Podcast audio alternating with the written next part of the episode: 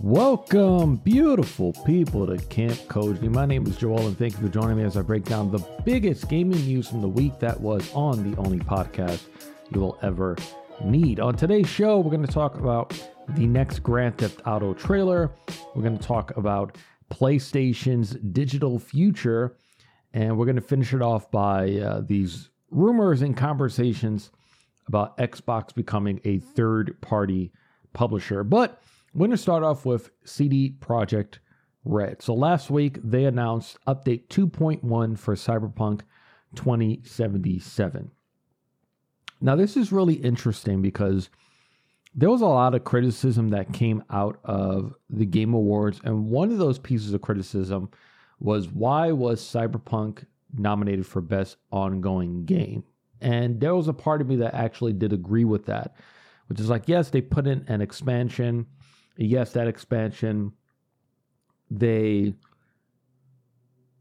changed a lot in the game in terms of the combat trees and you know pretty much like revamped the game almost top to bottom. It felt like they were finally releasing the game that they wanted to release two years ago. And i agreed with a lot of other people which is like i, don't, I wouldn't really call this the best ongoing game because the company already announced that they were moving on. But out of nowhere, it's like these. It's, it almost makes me feel like CD Projekt was like, "Oh, you guys don't think we're deserving of that nomination? I got another one for you. Update 2.1." And this update itself, it adds a lot of things that you know require a substantial amount of work, substantial enough where it they definitely have justified themselves as being nominated this year for best ongoing game. So this update adds brand new accessibility options. A lot of thing, things on there, especially like one of the most important ones was increasing font size. They added improvements to uh, the boss fights specifically, and I believe only really the Adam Smasher fight. They just made him a lot more dangerous. They brought his character a little bit closer to what we saw from the anime. Apparently, there was a lot of feedback from fans of the game is that in the anime, he seemed like, you know, a deadly force, very, very intimidating. So they tried to bring that a little bit closer to the anime in the game. They added something called Romance Hangouts, which they haven't really detailed. It looks like it's something that they want fans to discover on their own. But uh, it's basically when you enter into a romance with uh, one of the other NPCs, like Judy or Panam, you can hang out in your apartment. They haven't really specified exactly what that means. I also read somewhere that apparently they're adding more NPCs that can be romanced. I'm not 100% sure how deep that is, but that's something to keep an eye on. They added a portable radio so you can listen to the radio wherever, not just inside of a car. Replayable car races. They also added some car combat into some previous missions I was reading. They added five new motorcycles and a new colorway for Johnny Silverhand's Porsche. Motorcycle tricks, including throwable weapons while riding. And then the biggest addition, which is finally adding the functional metro with five lines over a dozen stations. And you can use it for fast or real time travel. So when you enter into it, you can just kind of sit there. It reminded me a little bit of the way that Grand Theft Auto handled taxis. Like you can hail a taxi to take you somewhere, but you can also just sit in the taxi and sightsee, which I thought was always kind of a, a cool, awesome experience. Or you could just press a button and fast forward and it gets you exactly where you need to go. That's exactly how this metro works. But then they were showing that there's like interactions with the metro. Like someone came up and I think they were begging for money. I wasn't 100% sure of what was happening in that interaction. But it looks like they added actual things. And you can step in, step out at whatever stop you want. You'll see um, NPCs stepping in and out, sitting down. Really, really cool. I mean, that's look. I I definitely have given Cyberpunk a lot of crap over the last few years, and I think a lot of it really stemmed. It stemmed from two things. Number one was the fact that it's undeniable that the leadership team at CD Projekt Red lied about the state of the game. That to me is not something that can be argued. They blatantly lied, especially when it came to the state of the PlayStation 4 and Xbox One versions when during uh, the shareholder meetings they were saying, yeah, the game is in, in great shape. And then, of course, they never showed it. The deception of the way the review process worked, not sending out console codes until like the day of the game's release, uh, allowing PC reviews, lifting the embargo, I think it was like a day before the game released, but then not allowing outlets to use their own footage. They had to use footage provided by CD Projekt Red. So it was literally seedy the way that this process was uh, to get this game out there.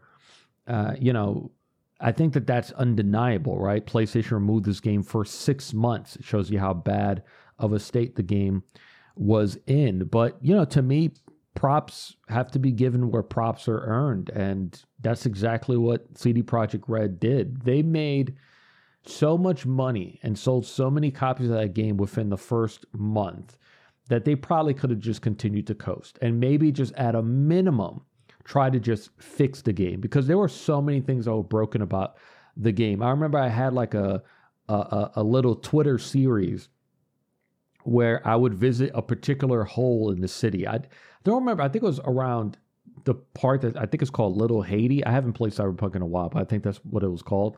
There was just a gigantic hole in the ground that you could walk into, and of course, you just fall down inside of it. And I think every update, I would go to it and record a new video like okay is the hole still here and i think it took like five updates before the hole was uh, was plugged so you know this is a company that honestly could have just gone out of their way to just just fix things just fix it and and get the game stable and then leave it at that. Uh, but they didn't do that. They completely revamped combat. They completely revamped the skill trees, which was a, a, a, huge, huge problem, added a lot of quality of life improvements that, that people were complaining about, added new weapons, new clothing, new vehicles, um, you know, new missions, new things in the city. And then, of course, that's all outside of the Phantom Liberty expansion pack. You know, you have to commend them for investing that amount of money back into the game. And I feel like when Cyberpunk 2.0 came out, it really felt like it was a lot closer to the original vision of the game, a bit closer to the original promise of what the game was supposed to be, especially with the combat, because I thought the combat was really lacking. Uh, and I had the same complaints that a lot of people had about the skill tree. And they added and they made a ton of those changes. And then for them to add the Metro, which was something that was obviously teased in the very first trailer that we saw that debuted at, I think it was Xbox it was like E3 2018, 19, one of those two, for them to add this Metro. And I remember the Metro was like the center of so much focus of how soulless and empty that city was. The fact that you could see people walking in and out of this Metro entrance, but then of course you couldn't. And then people discovered that, you know, the Metro was just going through buildings, like it just architecturally didn't even make any sense. For them to go back and add something like that in, something that, like I said, takes substantial work. And it wasn't just like, all right, let's open up the metro stations for fast travel. It's like, no, let's actually make these stations. It it feels like it was an idea that they had at some point in development that they were just forced to cut because they didn't have the time. So, um, like I said, CD Projekt Red has to be commended for putting this much work into the game, and it's it's kind of weird because now it's this game is at this point where it's like, okay, our fans should should fans be expecting more? There was a very recent announcement about them, uh, you know, ramping up on development of the next Witcher. We know that you know pre-development has already begun for the next Cyberpunk, so it'll be interesting to see how much more they do. This was a a complete surprise, just out of nowhere. They were like, "Yep, tomorrow update 2.1. You're going to want to watch. We're adding a lot of cool new things." So shout out to CD Projekt Red. I mean, there's not really much more I can say about that. I I still have been trying to find more time to go back into it. I haven't played Phantom Liberty. I haven't even played the 2.0 update. Apparently, it doesn't really work too well on a hard drive right now. I'm trying to figure out my SSD situation. I just don't have space for it right now. Um, but I definitely, even with, especially now with this um, update, I, I, definitely am interested in starting a, a brand new playthrough for for the game. So, yeah, pretty amazing stuff. Go check it out. Our next story is all about Mr. Grand Theft Auto. Now, when Rockstar first announced the Grand Theft Auto trailer was coming in December and became the most liked gaming tweet of all time. Then last week, they announced the first trailer was coming Tuesday, December 5th at 9 a.m.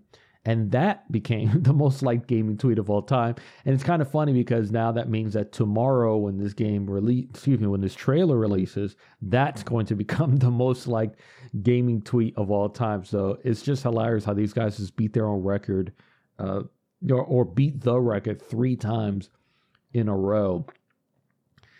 It, it's kind of been a, an interesting week for Grand Theft Auto. You know, they they announced this. Um, date of December 5th, 9 a.m. Get to watch the trailer on YouTube with this piece of key art, very, very simple key art. Uh, we obviously, if if you didn't know this was set in Vice City, which we all know it is, right? Uh, it definitely is Vice City. Once you see that image, it, it just invokes it, right?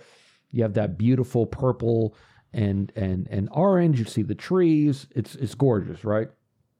Out of nowhere, our industry just picked it up. It felt like almost every gaming Twitter account was using that purple and orange format to announce some sort of upcom- upcoming trailer. You know, it it just shows how in, deeply impactful Rockstar Games and just the Grand Theft Auto is as a as a brand. It, it just it was like instant within 24 hours. You saw you know Fall Guys, Halo, Call of Duty, Atari, even making all these um, images that were using that same exact color scheme. It was really interesting to see. Another interesting thing that happened last week was there was another leak that seemed to be going around TikTok, with some attributing it to the son of current head of development Aaron Garbu or Garbut is G A R B U T now, the origins of this leak, from what I could research, no one could definitively say that, yes, this is 100% coming from the son of a GTA employee. It's a rumor that kind of caught fire and kept going around, but it seems like no one can really nail down that that's exactly what happened here. All it really showed was a bit of a like a detached camera you know, looking around uh, the map. And some people were lining up some of the buildings with some of the leaks, saying that yes, this looks does look really close. It probably is the Grand Theft Auto, um, uh, the Grand Theft Auto map. Personally, for me, I think it's an elaborate leak. I think that that leak happened, and I think someone had more than enough time, even if they were pumping in just an hour a day, of building out this elaborate fake and using some of the buildings that we already saw during the teaser to make it feel real. And one thing that people saw in the map that made them convinced that this was real was there was an advertisement for for Pisswasser, which is one of the most the oldest fake brands that um, it's like a beer brand that Grand Theft Auto has done. But to me, that ad felt more to me like the proof that it was fake uh, I don't know. There was something about the ad that didn't feel modern. It felt like it was made using just the previous history without actually advancing it to a billboard that would be present in a current city of uh, of Grand Theft Auto. So to me, I personally stand on the side that it was just an a, a pretty good elaborate fake. Uh, that that's that's where I'm I'm uh, putting my flag. Now also, fans last week believed that the trailer was actually teased back in June 2023 because of a shirt released on GTA Online with a hidden message fans deciphered that read, One day will reveal all. Now, I, I, couldn't really find out this was an official release. Apparently, it was released, but then it was removed, and the name of the shirt was just three question marks. So it is possible that this was something that was released by mistake. But now that the trailer has been announced, uh, fans noticed that it contained a string of numbers, so going around this image, sort of in a diamond pattern, where just this random string of numbers, and uh, someone sort of uh, pointed out that one particular string reads out 12 5 23 09, which of course is December 5th, 2023 09 being 9 a.m. It's it's definitely pretty a little bit too close to be a, a, a coincidence. Part of me wants to believe that this was a mistake. Like I, I just can't imagine that in June they already had the exact date and time nailed down for a trailer release. Uh, I e- even though it's kind of one of those things where it's it's hard to believe on both sides. It's hard, yes, it's hard to believe that this string of numbers was just a, a, a random coincidence, but it's also for, hard for me to believe that in June of this year they already had the exact date and time for the tra- for the first trailer's release. That's that to me is a little bit hard to believe. Others noticed that there was another decipherable string of numbers, which was 040125, which some people say that it could be the release date. This is one that I say no. like that's just absolutely not. There's there's no way that that's real. There's no way that uh, years of head ahead of time, Rockstar is going to have the exact date for this game. It's it's it's just not very realistic, especially with the fact that it's literally April Fools. So it could be whoever put this together. So let's go with the scenario that the person who put this shirt together was aware of the date and time of that trailer. Uh, I could see them also adding the string as a joke uh, because, of course, that is April Fool's Day. The last piece of news regarding the Grand Theft Auto 6 trailer was that we got an official trailer link where currently over 47,000 people are sitting and waiting. The trailer length, length is 1 minute and 31 seconds. So, yeah, tomorrow I feel like a lot changes. This is something that, you know, I have been a Grand Theft Auto fan for quite some time. I have a lot of like it's it's probably in terms of like memorabilia memorabilia or collectibles, Grand Theft Auto is the biggest one that I have, which I really want to grow. is still way too small. Um, so I have a lot, a lot of of love for Grand Theft Auto, and I have definitely lost a lot of my love for the franchise over the last few years because I don't play GTA Online. I'm not a big fan of live service stuff. I don't like games where, in order for me to enjoy the game, I have to play it at least twice a week. I don't I don't like being beholden to a video game like that. I don't like it, which is why I've never really got into GTA Online. And then, you know, for me, which is a person that really just loves the single player stuff, uh, there hasn't been anything for 10 years. So, you know, my my love for the Grand Theft Auto franchise has definitely gone down. And it's kind of interesting because I went back to a, a Kamp Koji episode I did in May 2021. And that um, episode was called Grand Theft Auto 5 Ever.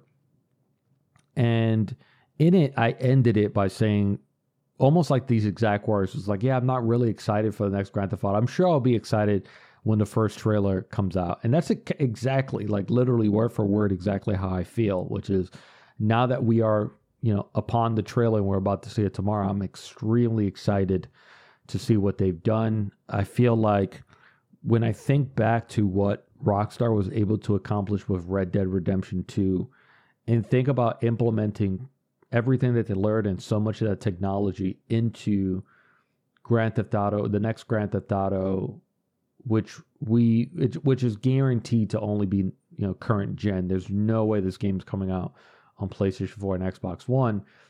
I feel like you put all that together and and it's just like your mind is just running with how amazing this is going to be. The fact that they can rely on the SSD to do really cool things and you know you know when we think about generating things throughout the city, you know, being able to add more buildings that you can walk into, I think is going to be a huge thing for this next game. I am very, very excited. Now, back in May 2021, I predicted that the game was going to come out in 2024. I said 2023 at the earliest, but that I was very confident it would be 2024. I even threw out a date, which I thought was kind of weird when I was listening to that episode. When I, when I was listening back to that episode, which uh, I predicted November 8th, 2024. I still do believe that this game's coming out late 2024. I think that this is going to be the first Rockstar game in a while that will not be delayed. I think that Take Two, Strauss Zelnick, and all their shareholders know full well how important this game is for them. And their business right now and their expectations for for uh, that fiscal year are extremely dependent on Grand Theft Auto. And I think that you don't make that type of big bet without feeling extremely confident of what of whatever date you're about to attach to it. I don't think that we're going to get a date tomorrow. The most we'll either get is a coming soon. If we're lucky, we'll see a fall 2024 because once again that's my prediction. Of course, I could be wrong. It could be 2025, but I I just don't see them uh, announcing it that early. I think that this game has been in development long enough and they've had more than enough time to be able to release something extremely solid on the date that they say it is. You know, Red Dead I think was delayed by like close to a year if I'm not mistaken. I I just honestly don't see that happening again. So my prediction is that whatever date they put is going to be a really concrete one because once again, so much of the business is revolving around them hitting that actual date. And I think the other thing is that Strauss Zelnick has been in a position of almost like, I want to say luck, but a very fortunate position where I don't think that there's a need to pressure Rockstar to release this game, you know, at a certain point or like, hey, this needs to release by this point. I think Strauss Zelnick has really relied on Rockstar to tell him when it's ready. And I think Rockstar if they if they're saying late 2024, that means that Rockstar is very confident they can hit that date, and they're not being rushed to that date, which is something that we see so much around the industry. I think that Strauss Zelnick and Take Two understand that they're still generating so much revenue just off of Grand Theft Auto 5 alone that it buys them so much more time to prepare and get ready for the release of the the the next Grand Theft Auto. So I think that's what's going to happen. Uh, my crazy prediction, I said this before, was that this game is just going to be called Grand Theft Auto because it's going to be the last one we're, we're ever going to get. the game is, is going to be a, a live service thing, and the next Grand Theft Auto is just going to be a city that attaches to this this next one, and they're just going to attach cities to Grand Theft Auto. I, I that's my crazy pie in the sky prediction for this next Grand Theft Auto. You know, they haven't called it Grand Theft Auto 6 yet. I don't think that that means that it's not Grand Theft Auto 6. It's just the Rockstar way of doing things or not. They, they like to reveal the, the name and the logo and everything at the same exact time, which is, you know, what we're going to find out tomorrow at 9 a.m. Eastern. Like I said, I'm very, very excited to uh, see this. Our next story is all about PlayStation. So last week, Sony sent out a warning to PlayStation owners that select purchased TV shows made by Discovery were being removed from the service, and that includes over 1,300 seasons of Discovery TV shows. Quote, due to our content licensing arrangements with content providers, you will no longer be able to watch any of your previously purchased Discovery content, and the content will be removed from your video library. Apparently, PlayStation has done this before in July 2022. 314 titles in Germany and 137 in Austria were removed, all produced by Studio Canal. That is a story that I honestly don't remember. I don't even remember covering on Kamp Koji. I would ha- probably have to go back through my show notes, but I honestly do not remember ever talking about that. And that that feels like something I would have talked about. So it just seems like it's something that really slipped under the radar. Um, but yeah, so this basically means that even if you bought a season of one of these shows, I actually I, I don't even know what Discovery does. I think like Cake Boss is one of their shows. So you bought three seasons of Cake Boss at whatever 20 30 40 dollars each that is now gone at the end of this year and i think it is at the end of this year which means that january 1st you will not be able to watch those even though you paid for it this is definitely like one of the i would say like one of the loudest stories that we've had lately in terms of the issues of an all digital future and it's something that a lot of people, including myself, have been talking about for literal years about the uh, the negative of digital ownership.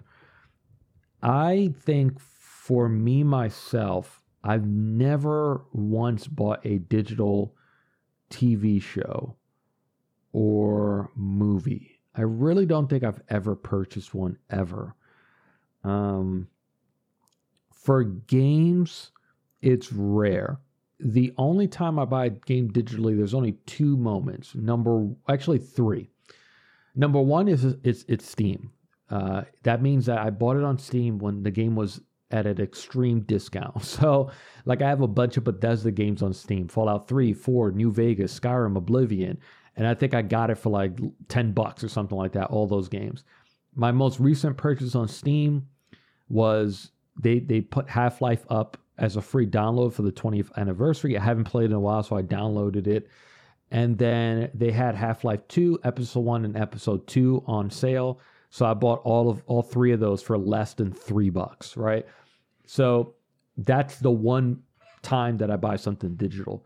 Number two is when I'm forced, right? That means that there's a game that I really want to play and I have no other option. Alan Wake 2 being the most recent one, but also a game like Death's Door, for example, uh, that came out, what was that, last year? And I was super interested in it. I had to buy it. The only way to buy it was digitally. I think it was like 20 or 30 bucks. So I bought it digitally. The uh, third method is if it's a game that I know I'm going to be playing and replaying for a very long time. So the last one for me was actually Rockstar's Red Dead Redemption 2. That was a game that I have a uh, what I would call my plug that gets me physical games at a better price I can get them anywhere else, and usually they get them to me a little bit earlier. He wasn't able to get me Red Dead Redemption 2. So I said, you know what? I'm just going to buy it digitally because I know I'm going to be replaying and playing this game. And I was right. I, I, sometimes just go back to play or just literally just ride around because I, I love that game so much. Those are really the, only three met- methods that I buy something digital. And, you know, for me, my main reason to buy physical is not really to keep. I'm not a collector. I have an extremely tiny collection of physical games. And I think for me personally, the reason why is financially, or, or I would say fiscally, probably. I don't really keep a lot of physical games. The reason why I don't do that is because, for the most part, when a physical game releases, once I finish that physical game, there's no reason for me to keep it because that means I'm not going to replay that game for quite some time when the time comes that I finally feel like I want to replay a video game, I could just buy it at like 20 bucks or something like that. So usually for me, I'll buy something physical at full price. I'll finish the game and usually I'll just sell it, make some of my money back to make that game a little bit cheaper for myself.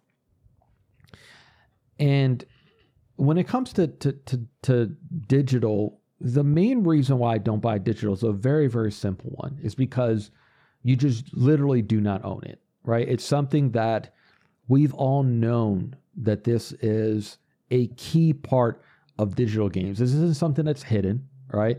Yes, terms and conditions can be very overwhelming to read, but by now everyone should have access to that common knowledge. Now, when you buy a digital game, you don't own it, you just get access to a license. But there's a lot of people that actually are not aware of that. So when you, I think that there was like a, a, a Reddit of people talking about this announcement, and one person went on there. He was like, "Oh, I thought when I bought these, I owned them. I didn't know that I didn't own them." That's a problem, right? Um, that means that there are definitely a lot of people out there that are buying things digitally, whether it's TV shows, movies, or video games that think that they legally own them when they absolutely do not.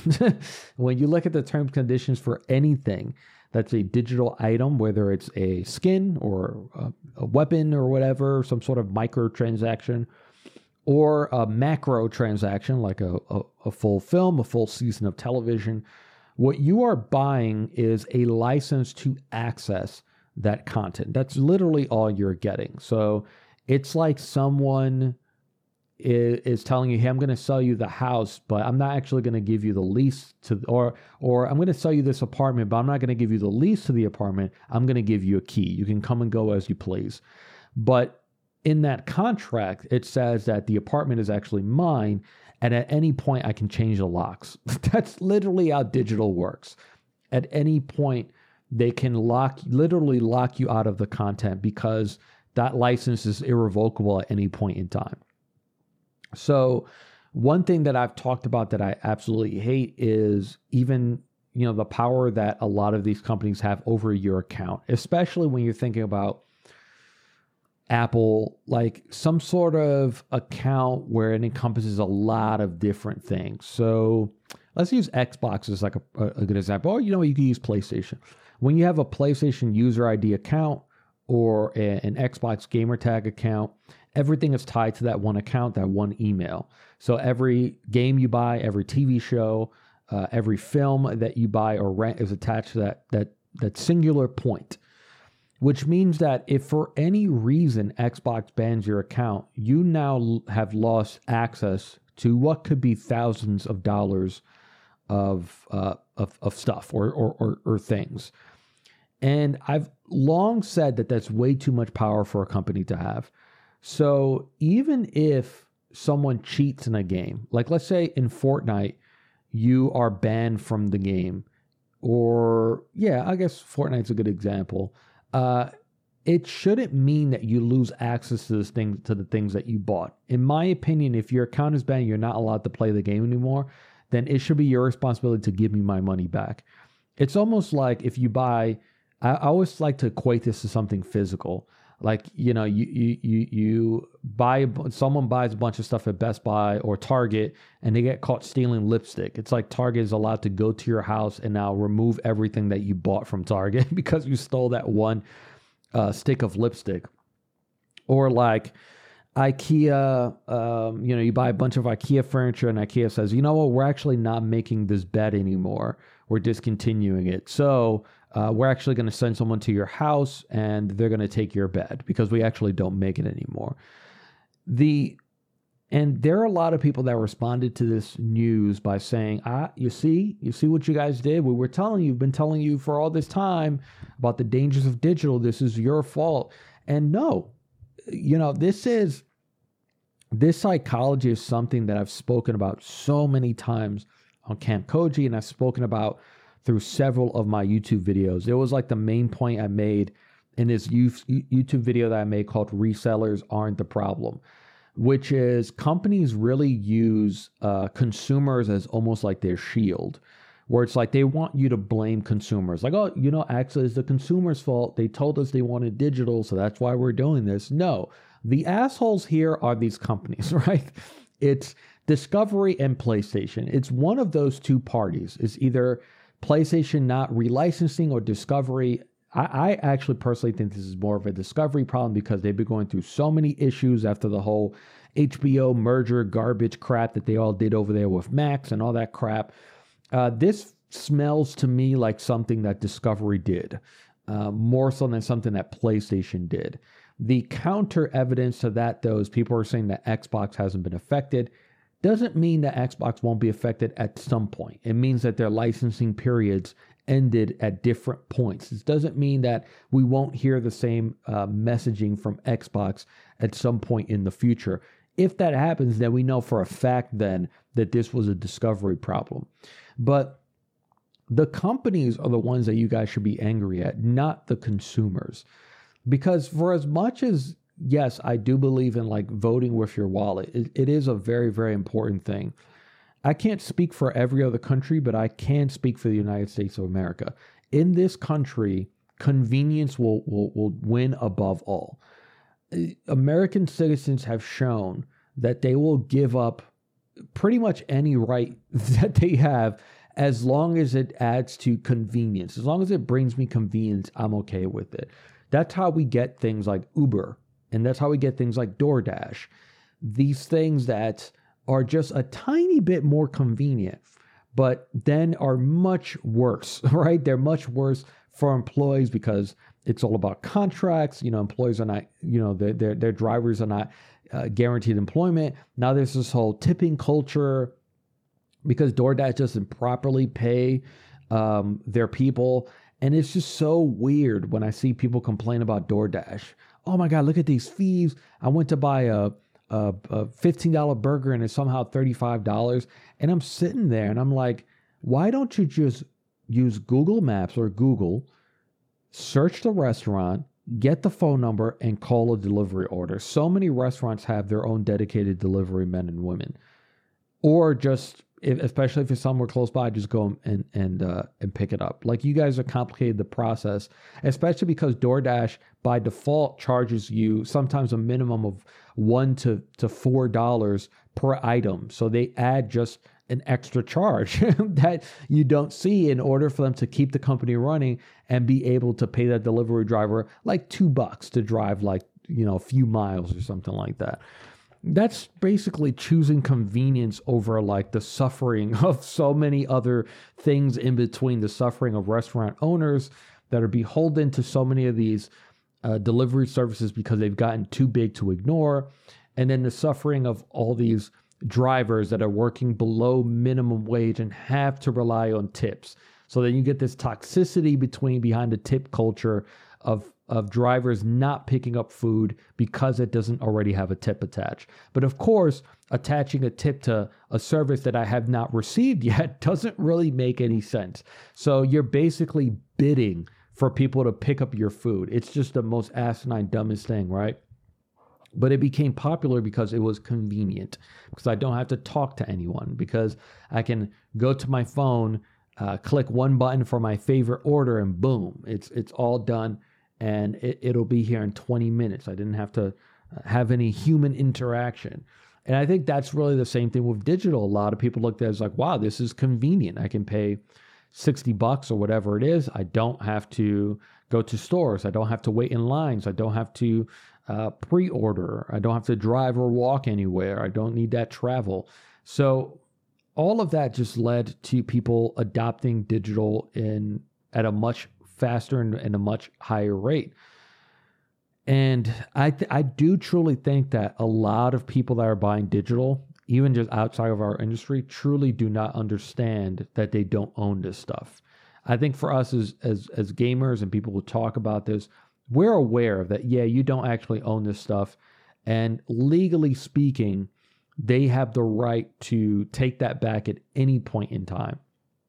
The reason why this isn't something that is talked about a lot is because even though a lot of companies reserve that right, a lot of them don't use it. It's it's still kind of rare that they would come forward and say, "Yeah, we're just actually going to take back something that you paid for." This is something that 1000% needs to change because our industry is heading towards a future to align with other entertainment industries. Right now, there are a lot of you know places to still get Blu-ray uh, discs. That is beginning to shrink. Music sections are beginning to uh, also sh- shrink. I can't remember the last time I personally saw a CD player, right? Uh, vinyl is doing well because it went through like this vintage boom. That's not going to last forever. At some point, that vintage boom is going to start to to to lower. Who knows? Uh, I think it has already started to go down. So pretty much, we're at this point in time where our entire entertainment industry, you know, uh, books, TV shows films, video games are all going to be digital only or, or, or digital dominant at some point. And that is where we just plainly need consumer protections. And it's something I brought up before on uh, Kamp Koji, especially when I talked about free to play games. It's not fair that a free to play game is able to open up, launch, and then within uh, six months to a year, shut the whole service down, and then not be required by law to issue you a refund. That's not right. That's it's just literally not right. Because when you think about the um almost like try to compare those the, the, the time it takes you to enjoy a video game, especially when you're, you're when you're being made a promise of six months to a year, it almost feels like the equivalent of going to a an auto body shop to like fix your tires and then three days later, later your tire falls off, and you go back and they go, well, you know, we did it three days ago. We're not going to get your money back. It's like, no, you you promised me that this when you fix this tire will be fixed. It's not fixed. You need to fix it again for free. When it comes to a lot of these uh, digital things, especially with digital free to play games, a lot of these promises are made. These roadmaps. Hey, we're going to be here for years, and a lot of people then invest in confidence that that's going to happen, and then it doesn't happen and the prob the real problem here, and this is why you can't blame people who are just buying digital, because number one, I truly do believe the majority of people that buy things digital do not fully understand that they don't own them. I've had family members where I've talked to them about this and said, You don't you know you don't own that like TV show and that movie that you buy, right? And I usually talk a lot about piracy. Like I pirate personally a lot of TV shows and movies. The only service that I pay for is uh, Netflix, and it's mostly because people from my family use it. I actually don't use it a ton. If it wasn't for for for for them, I would just be personally watching every TV show and, and film on my computer, my computer screen. Um, because once again, I'm not going to, I'm not interested in purchasing something that I do not own. If that were to change, if there were ever a moment where someone says, hey, you know, if you were to buy a digital version of Oppenheimer, uh, the license says that we must support servers for it in perpetuity forever, right? Uh, it, also says in the license agreement that is DRM free. You own it. You can put it on a thumb drive, take it wherever you want. Uh, when that happens, I will start to be happy to buy, uh, you know, digital things uh, but it's not going to happen. I think that uh, who was it? it? was Gabe Newell who said the only answer to piracy is to um, offer a legitimate solution that is better than piracy. So it's not really the fault of people buying digital. It's really, and it's not. It's not even. I want. I'm about to say it's not even the companies. The problem really is really relies on the laws the, the, laws of uh, digital ownership need to be changed because no company is going to just step forward and be the nice guy and say okay you know what guys we're gonna like look steam is is always puts themselves as a very user friendly experience right but steam is not all of a sudden just going to tomorrow say you know what guys we're, we're, we're not selling revocable licenses anymore. We're going to change our license process. No, they're not going to do that, right? Why, why aren't they going to do that? Because they're not legally obliged to do so. So many companies will only do things when they're legally obligated to do so. And I've spoken, this is why I, I, talked a lot about NFTs. And like the one thing that I like about NFTs is blockchain technology and its implementation for digital ownership. Forget monkey photos and all that, you know, garbage. I'm really talking about that technology being used to establish digital ownership is the only reason why I've always been interested in NFTs has been that blockchain technology. We need to get to a point in time where digital ownership is closer to physical. If we don't get there, if if if uh, we don't get the laws changed, which I think that the the the country that will be the closest to beginning this process is probably going to be Europe because their digital laws are much stronger than it is in the United States since everyone here is bought and paid for, let's be honest. Until we get to that point, this is not going to change. This is not going to change. We we need to get to a, a moment in time where when a company releases something, if they revoke your access to something that you paid for, then you need to be issued a refund in full of whatever it was that you paid for it. If it was on sale, you paid 10 bucks, you get 10 bucks. If you bought it when it first released at 30, you get 30 bucks. That needs to happen. I guarantee you that a lot of things are going to change. We're going to see way less free to play games because I think companies are now going to be a lot more careful about what they release and, and the way that they monetize when that happens. Our final story is all about Xbox. So, during a panel, there's just is just going to be a bunch of different stuff that we're going to talk about.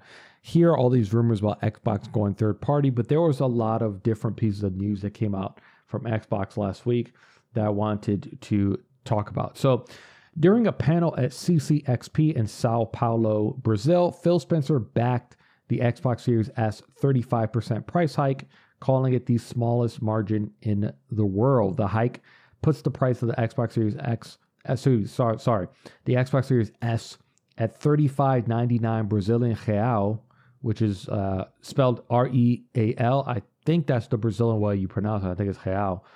That's uh, the equivalent to 728 US dollars, which is insane. I don't think it's the highest. I think India has the highest prices for console, but there's some places where it's like it translates to like a thousand dollars USD. So if you thought 500 was too much, uh, count yourself lucky compared to some of these other countries. This isn't really a surprise. When I spoke about this a few weeks back, I, you know, when people were asking for this to be reversed, I said this is not going to be reversed.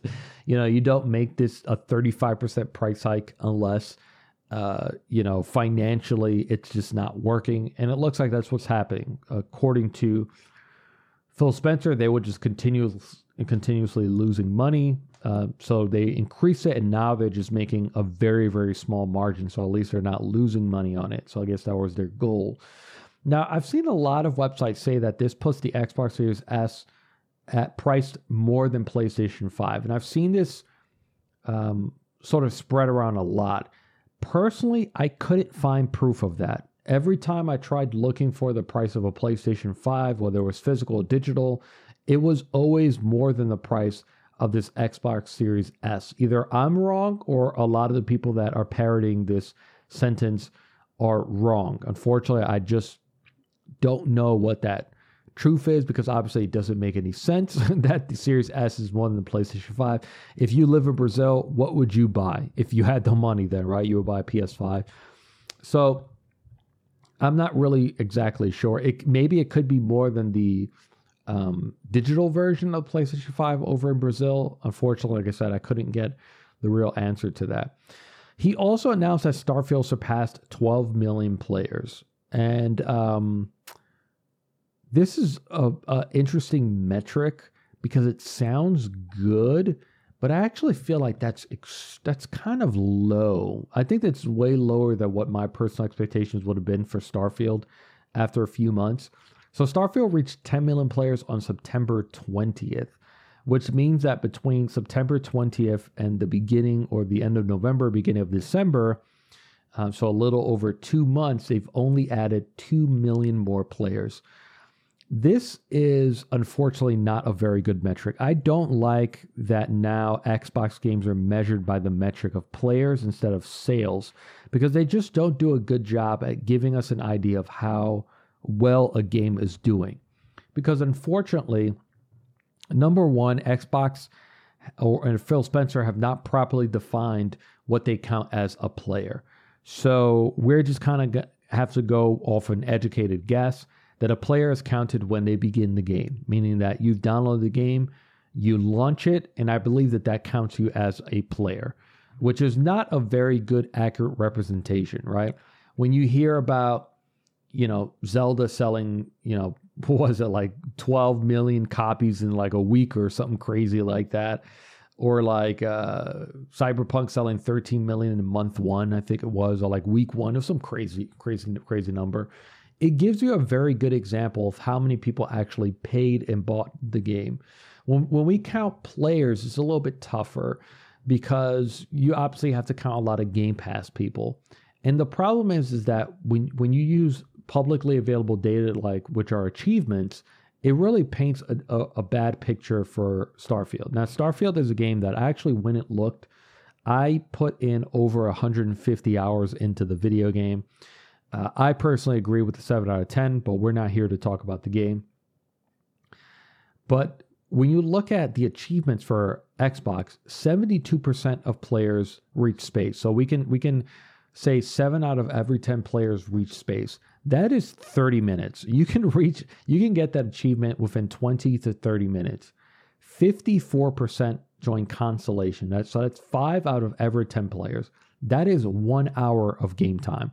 That is just visiting Constellation, having one um, string of dialogue, and then that achievement pops up. So that means that half of half of the amount of players that played this game on Xbox, right? Whether they bought it or they um, accessed it through Game Pass, half of them couldn't get through an hour of the video game. 49% reached level five, so that's just a few hours, and less than 10% completed the game. Now on Steam, it's a little bit higher, which makes sense because on Steam, you have to buy the game, right? 89% reach space. So remember, that's about half an hour. 79% uh, join Constellation. So that's a lot higher. Five out of 10 for Xbox, eight out of 10 for uh, Steam players played at least an hour of the game. 79% reached level five, and then 17% completed the game. So obviously, a lot of these numbers become a little bit skewed because of the fact that you are purchasing a game at full price however you paid $70, $100 for that early edition, versus it being included in your subscription of like $11, $12 or whatever. So that's obviously going to affect these numbers. Uh, the positive is that you get more people to try games. The negative, though, is that increases the amount of the, the chances that someone's just going to stop playing the game because they instantly go, ah, I have a feeling I wasn't going to like this. I don't like it. Or there's a lot of people that are trying it and going like, you know what, I don't like this. It's just a lot easier to put down a game where you didn't pay full price for it. If you bought Starfield and maybe within the first hour you're just like, man, I'm not really liking this. Hour two, I'm not really liking this. You're gonna commit to it because you paid the seventy dollars to access it. Um, so yeah, I, I don't really like this metric of players because it's not really a good metric of how many people have actually played the game versus how many people have actually tried it. Phil Spencer also spoke about Banjo Kazooie during a Windows Central interview. Quote, You've seen from our history that we haven't touched every franchise that people would love us to touch. Banjo fans, I hear you. But it is true that when we find the right team and the right opportunity, I love going back to revisit stories and characters that we've seen previously. Uh, this is something I've brought up many times on the podcast about Xbox, one major step that they need to take as a company is to to introduce synergy. Like I remember saying that if I was Phil Spencer at some point in time, I would create an, an, an Xbox Game Studio Summit once a year, where I'm I'm inviting you know one to five heads from each of these um, uh, each of my developers. So five heads from Bethesda, five heads from Tango Gameworks, five, you know, literally every single studio. And I'm creating a, a summit, you know, some sort of like an, an island getaway almost for like these, um, for these different leaders to be able to come together, communicate with other leaders uh, at other companies, and talk about synergy through the use of intellectual property and start those conversations of you know, uh, people from 343 meeting the, the, the, the leaders of id Software and saying, you know, hey, what are you guys working on? Uh, is there any interest in you guys doing something Halo related, for example? I think that that type of synergy is something that Xbox is capable of right now that no other studio, no other platform is capable of. Not PlayStation, not Nintendo. Neither of them have the, the, the sheer number of developers, sheer number of publishers, sheer number of intellectual property, especially popular intellectual property that Xbox now owns. And I think when you do that, it's very imperative and important that you rely on these different teams to um, either refresh or revitalize intellectual property. So going to Toys for Bob, which makes the Crash Bandicoot, Spyro, and Skylanders games, and saying like, "Hey, you guys have been working on Call of Duty for for quite some time now because they kind of became a Call of Duty development uh, support studio. Um, how would you guys like to tackle Banjo, a Banjo game, or geez, you guys are really good at kart racing games. What if we did a kart racing game just involving Xbox IP since we own, you know, Doom Guy and we own Crash, you know, uh, and we own Tracer from Overwatch. What does that look like as a kart racing game? Or, or going to Obsidian and saying, you know, hey, Bethesda is going to be working on Elder Scrolls. You guys are wrapping up Outer Worlds 2 right now.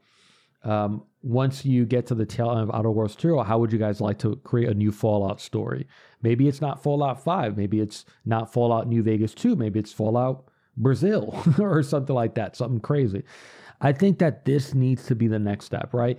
They did it with Fable. Fable was up. Uh, you know, we need, we really would like to see a new Fable game. What about playground games? Yeah, they make racing games, but you know, they, they built a lot of great technology. They have a lot of great developers. There's a great team right there. How would you feel about about a new entry to Fable? It, and it's looking really, really good, right? So I think that this needs to be their next step um, for Xbox is starting to mix and mingle a lot of these different intellectual um, properties, going to the team at Wolfenstein and, and saying, you know, is there something first person that can exist in the StarCraft universe or Diablo or whatever, or something crazy like that? Uh, I think that's really the next step. In that same interview, Phil Spencer also revealed that while Xbox Game Pass is financially viable, the company spends over a billion dollars a year supporting third-party games coming into Game Pass. He said, quote, I think a lot of the publishers are naturally drawn to making games that are big hit games as big as possible. We want to do that as well, of course, but because we have a platform, we have a subscription service, having people play more and stay engaged on the platform, regardless of the types of games they're playing, is a very viable part part of our strategy. I think their latest edition, which was like a surprise drop, was Remnant 1 and 2, which I don't think anyone saw coming. That was really cool to see. I think that one of you know I had just talked about Starfield and the fact that Game Pass sort of skews those numbers, but I want to make sure that I say that I don't view that as a negative. I still think it's a positive. I just don't think it's a good way to gauge a, a game success. Um, to be honest with you, but I think like yes, there is a negative to Game Pass in terms of games become just a little bit easier to dispose and put down and like try for a bit, especially with cloud when you're able to access things quickly to go like, ah, you know, first 10 minutes, like, ah, this doesn't really seem good and, you know, kind of put it down and put it away. That's definitely a negative to subscription services. But I think the positive is definitely introducing games and experiences that people would not have tried otherwise.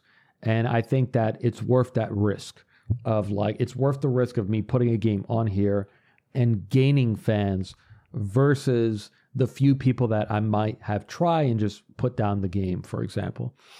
And I think that that is the power of something like Game Pass. It really does remind me a lot of something like Netflix, where I think that there there is this power with releasing something at a very low accessible price and the power of people being able to you know such a large pool of players be able to access it simultaneously. At this point, Game Pass should be should be because we don't really know the numbers. It should be at 30 million subscribers. So that amount of power to know that you have instant access to 30 million players that are going to be able to play your game uh, you know as part of their subscription price and not have to pay extra is a really, really appealing thing. And I think, especially to when it comes to smaller games, I think what Game Pass needs more is a lot more, you know, multiplayer games like something like Party Animals, more so than single player stuff. You know, I mean, when you look at a lot of these successes over the last few years, sometimes you see these multiplayer breakout games. We're seeing it right now with Lethal Company. That's like such a, a, a low price point. That's a game that if I'm Phil Spencer and my team, and we see what's happening at Lethal Company, that that I pick up the phone immediately and I'm talking to that developer and say, is there any support that we can give you to bring Lethal Company to Xbox first and put it on Game Pass first? Could you imagine the explosion that you would get for something like Game Pass? For it to be the the console debut of a game like Lethal Company, which is doing so well on PC because it's just a really fun social game and be able to put that on Game Pass. I mean, think about like something like Vampire Survivors. It came to console first on Xbox and it was on Game Pass. And I think that that was the game. That's like a golden example of the power of Game Pass because it is a game that when you look at it, it just doesn't look very good. It's like, okay, I get it. You know, It just doesn't look very fun. It doesn't look, but then when you play it, it's just you're instantly, instantly hooked by that game. So I think that's really the power of of Game Pass right there. The other major piece of news was something that during a Wells Fargo TMT summit, Xbox Chief Financial Officer Tim Stewart said, where he said, quote, it's a bit of change of strategy, not announcing anything broadly here, but our mission is to bring our first party experiences and our subscription services to every screen that can play games. That means smart TVs, mobile devices. That means that we would have that means what we would have thought of as competitors in the past, like PlayStation and Nintendo. He goes on to say, We think about the console landscape, and part of the real evolution of the deal was hey, look, we've got a fixed console audience with Xbox, or relatively fixed, but not growing that fast. You've got a couple of hundred million of console addressable market. You got 300 million or 400 million in that PC gaming market. Then you have billions in the mobile market. And he was talking about the Activision Blizzard acquisition, once again echoing what Phil Spencer said, which is, hey, one of our main drivers and motivations for, for purchasing Activision Blizzard was actually mobile, and a lot of people thought it was Call of Duty. Uh, following that, Phil Spencer had an interview, and this is what he said, quote, I'll start by saying we have no plans to bring Game Pass to PlayStation or Nintendo. It's not in our plans. But I think you hit on the right point of what it means to own an Xbox. The thing I want to be focused on is how do we continue to innovate for people who've made the commitment to our hardware platform, and how do we continue to make sure that they feel great about their investment in what we've built. Spencer told Bloomberg last week, it's an important part of our strategy and something we're actively working on today and not, and today not only alone, but talking to other partners who'd also like to see more choice for how they can monetize on the phone. Asked when Microsoft might launch its mobile marketplace, he said, quote, I don't think this is multiple years away. I think this is sooner than that. So the Nintendo Sony Game Pass thing started bringing up these rumors that floated to the top again about Xbox becoming third party. And uh, no, that's that's not what's going to happen. I don't think that this really means that Xbox is instantly going to turn off the faucet of console hardware and just you know start creating games purely for other platforms. I don't I don't really think that that's what's happening right here. Um, a while back, I think it was a few years ago, I had written an article on a Medium, which I, I should probably write more articles. This was like the only one that I wrote. A lot of my writing now is just on those YouTube videos that I make. I had written a an article titled uh, "Xbox is the only next generation console," and the reason why I put that out was because I truly felt like Xbox, out of the big three, Xbox, PlayStation, piece, uh, sorry, Nintendo, Xbox was the only one that was actively preparing for a digital future. When it comes to entertainment, when you think about films, uh, books, TV shows, um, games, and then I, I guess maybe you could count sports, but I guess scripted entertainment, right? Those are like the major four. Uh, for the most part, they've all gone through a digital revolution, meaning that the primary way, not, not only just that the primary way you access those things are digital, but that the the digital content comes before the hardware. This is something that our industry has not been able to accomplish. When you hear about a brand new album, right? Like Drake is releasing Scary Hours 3. There's not, you don't really think about how you're going to access that album. You think about a preferred way to do it, right? You might think, okay, I'm going to go on my cell phone and listen to it uh, in my earbuds when I take a walk tomorrow, or I'm going to wait till midnight when it releases, and I'm going to, you know, via Bluetooth play it through my car as I drive around. Um, but the album comes before the hardware, right? Some you might play it on your PC. A lot of people like to stream themselves listening to new albums, so you pull Spotify up on your PC, and that's how you're listening to it the content comes before the hardware. Even if you have a preferred choice of where you would like to listen to it, the the places where you are allowed to listen to it are almost limitless. Same goes for TV shows and movies. Netflix is obviously a software company, it's an application. And when Netflix releases something new, right? Like, oh man, Netflix just released, you know, that, uh, what's the name of that movie that comes out this month? Rebel Moon, I think it is, which looks uh, uh, pretty cool. That Snyder film.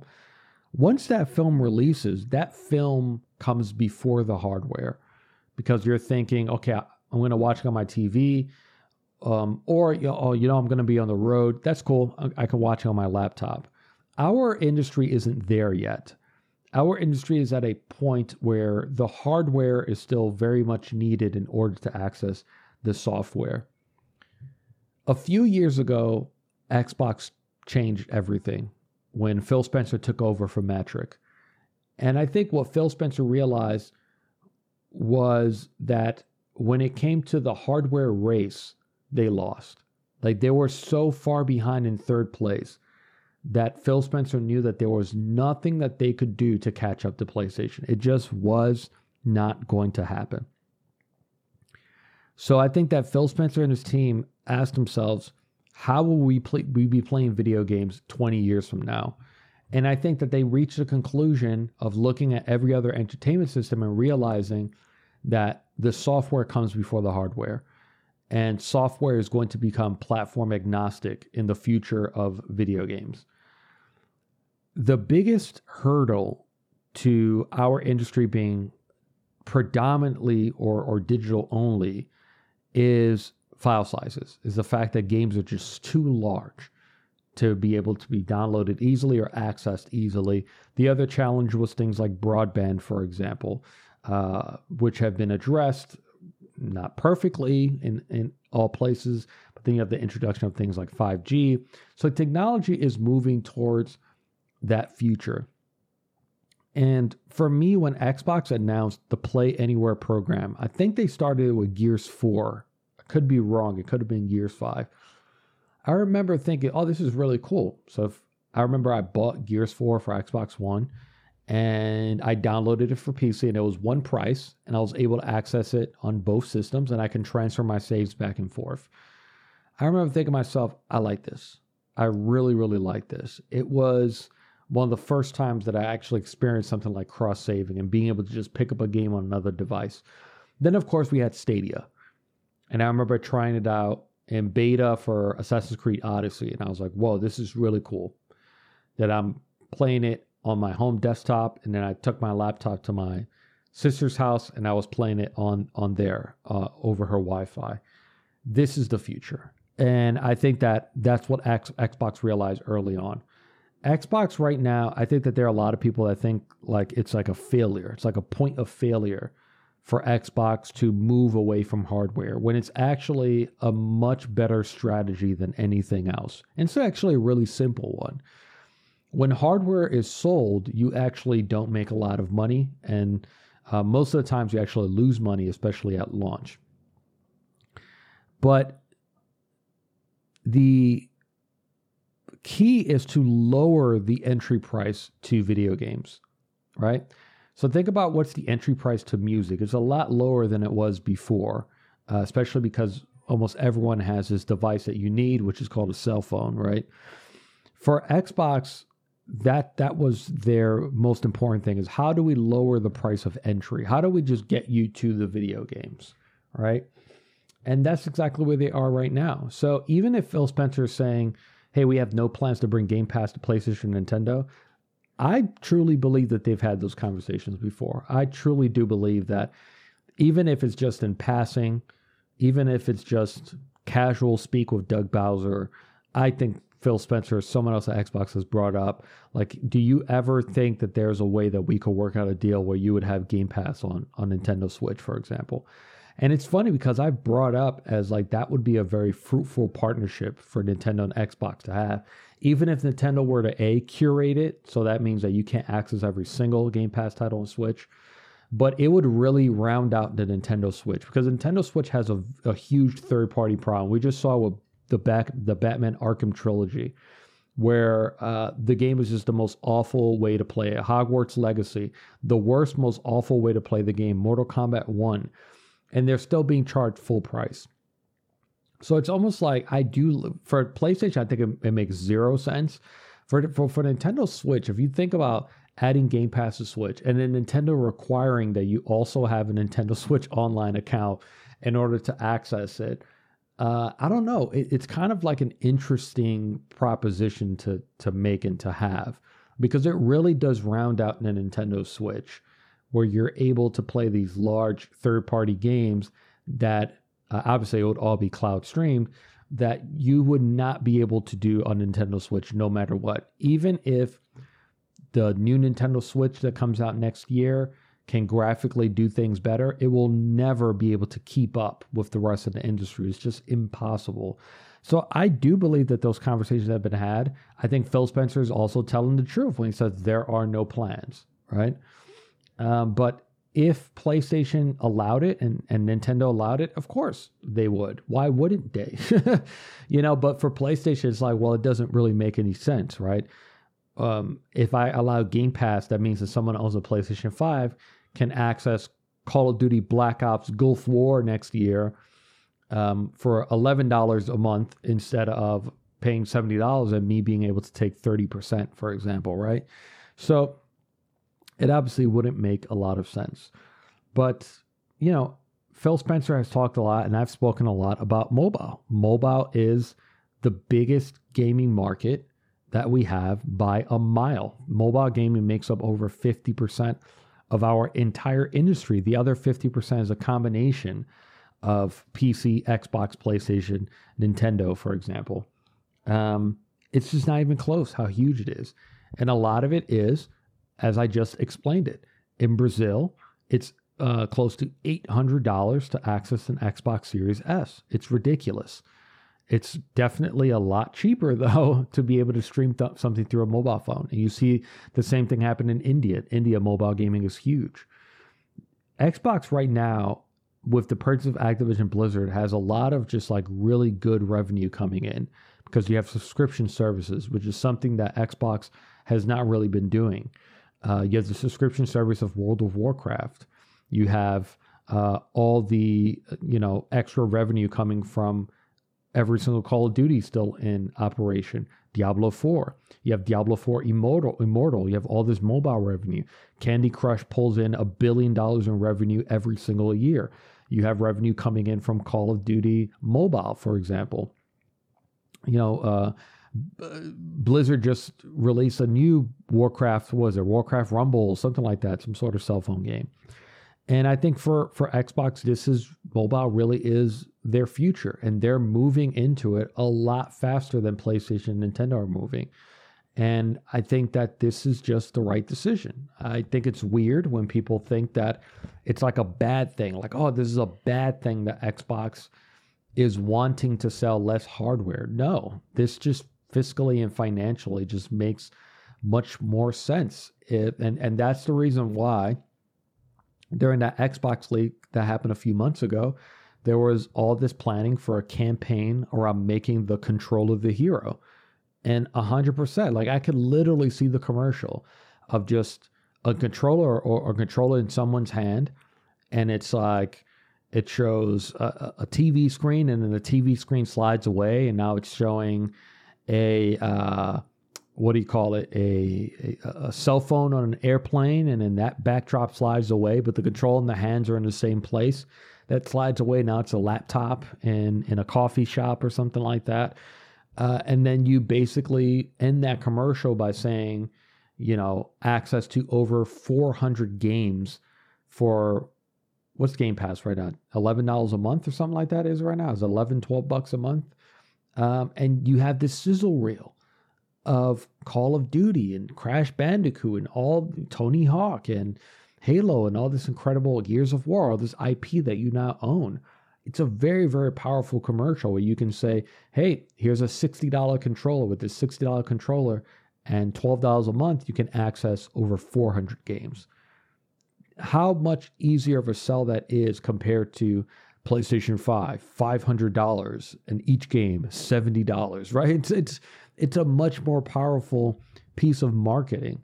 And I don't look at it as like, oh, this is a failure. Xbox has admitted admitted failure. They can't sell as many consoles as PlayStation. look, it is extremely concerning. And I think Phil Spencer and his team should be concerned at how little Xboxes they're selling. That is not good. That means that people do not have a lot of confidence in the platform. Um, because I think I said it before, you can't set up for a future and then forget about the present, which I think is one of Microsoft's biggest problems. But I think that right now they're trending towards a future that fiscally just makes a lot more sense for Xbox, especially when you think about mobile. Like when I think about Xbox is definitely going to try their best to create their own mobile store, but I wouldn't be surprised if internally they looked at what Apple is doing with the iPhone 15. You know, Capcom releasing Resident Evil Village and Resident Evil 4 on there and saying to themselves, hey, what happens if we release Hi Fi Rush on iPhone next year for 20 bucks, 20, 30 dollars, and people could just buy it straight up? Like, yeah, we can't do Game Pass. Game Pass is like uh, it just there's no native Game Pass app. Apple doesn't allow it, but now we can natively port our games over to a cell phone. Why wouldn't you do it? you know, you have access to billions of consumers, billions. Where right now on a console, you have access to maybe less than maybe maybe 30 million is what Xbox is at. We really don't know. It's somewhere around 25 to 30 million. How does that compare to a billion? But I think for companies like PlayStation, they're not interested in that. They want you to buy their hardware. They want that to be your entrance.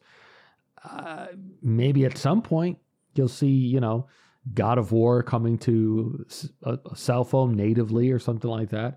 But I think that Xbox would be the first one to pull that trigger and say, like, yeah, let's get Hi Fi Rush on that. Think it's a perfect game or something like Pentiment on there for like 20 to 30 dollars. See how that does.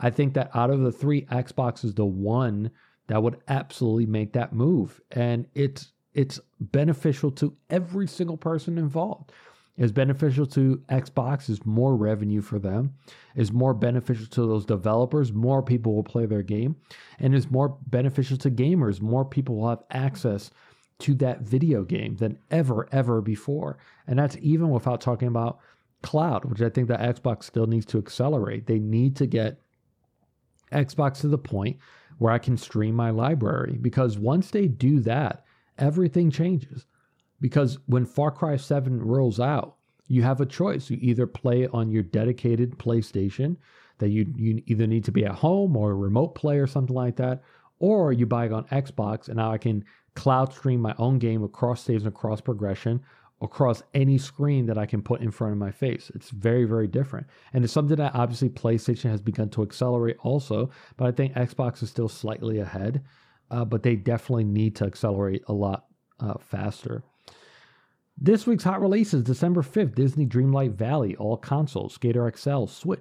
December 7th, Outer Wilds for Switch, Resident Evil 4 Remake, PSVR 2 VR mode. Final Fantasy VII Ever Crisis comes to PC the day before, finally hits PC early access. And Avatar, Avatar, Avatar Frontiers of Pandora, PC, PS5, and Xbox Series X. We went kind of over, so I'm going to shorten, wrap it up to only two. Uh, Take Two Interactive has been accused of theft in a class action lawsuit filed in federal court November 17th by a minor who's represented by their mother. It focuses on Take Two's sale of virtual currency and the inability to transfer that currency to newer versions of the game. They also bring up the fact that old servers are shut down rapidly, so you have no access to that currency that you brought in. This is a this is a huge, huge case. They're going to have uh, huge ramifications. I personally feel like Take Two is just going to pursue settling this uh, and to keep it out of the public eye. But this is a huge, huge deal. Something I've brought up a lot about Take Two and how scammy and scummy NBA 2K. Uh, whoever's represented this lawsuit, I would I would actually try to broaden it and try to get more people into that class action and make it as big as possible, uh, because it is a really, really big deal, and there's a lot of money involved. Finally, Netflix announced that GTA Trilogy Definitive Edition was coming to Netflix's mobile library on December 14th. When this, when Netflix first announced this initiative, I said that it was dumb. I thought it was going to be a waste of money, and this is a perfect example of it. GTA Trilogy Definitive Edition does not exist on mobile. If you go on your Apple Store right now, you can only access the original trilogy that came out years ago. So the original three Vice City, San Andreas, and I think they're like five bucks each. So what this means to me is that Rockstar was building this to release on mobile, but Netflix basically cut in and said, "Don't release it on mobile. Let me pay you to release it through Netflix." Which I think that this is just a window. I think it's going to be like a six month to a one year window, and then they're just going to release it regularly on iOS and the Play Store. Think about how much money Netflix would have to pay Rockstar and Take Two to not put Grand Theft Auto on a cell phone. it's probably an enormous amount of money, definitely millions of dollars for them to do this. I just feel like it's a complete waste of money for Netflix. But that's coming December 14th. Um, shout out, shout out to the week goes out to Fortnite. The Big Bang event happened um, last week. It was amazing as always. Like, geez, that that that team is just so good at what they do. Still continue to prove why they're the best live service game. They also announced three new games using that event. Lego Fortnite coming to December 7th, Rocket Racing December 8th, and Fortnite Festival December 9th. Fortnite Festival is actually built by Harmonix. It's like a rock band kind of mode, which I think is kind of cool. Rocket Racing is built by the Rocket League team, which is also kind of cool. So that's more like track racing, arcade racing kind of thing. And then Lego Fortnite is insane because they converted over a thousand skins over into Lego form and they're free. So as long as you own that original skin, you'll get the Lego form. Some li- some skins are licensed. It looks like they have to work out new licenses, so those aren't ready yet. But overall, it's man, such an amazing amount of value that you're getting out of Fortnite. Shout out to them. Uh, thank you guys so much for joining me. Please follow us on Twitter and YouTube at Kamp Koji for future updates. Once again, I'm Joel, and I will see you all next week.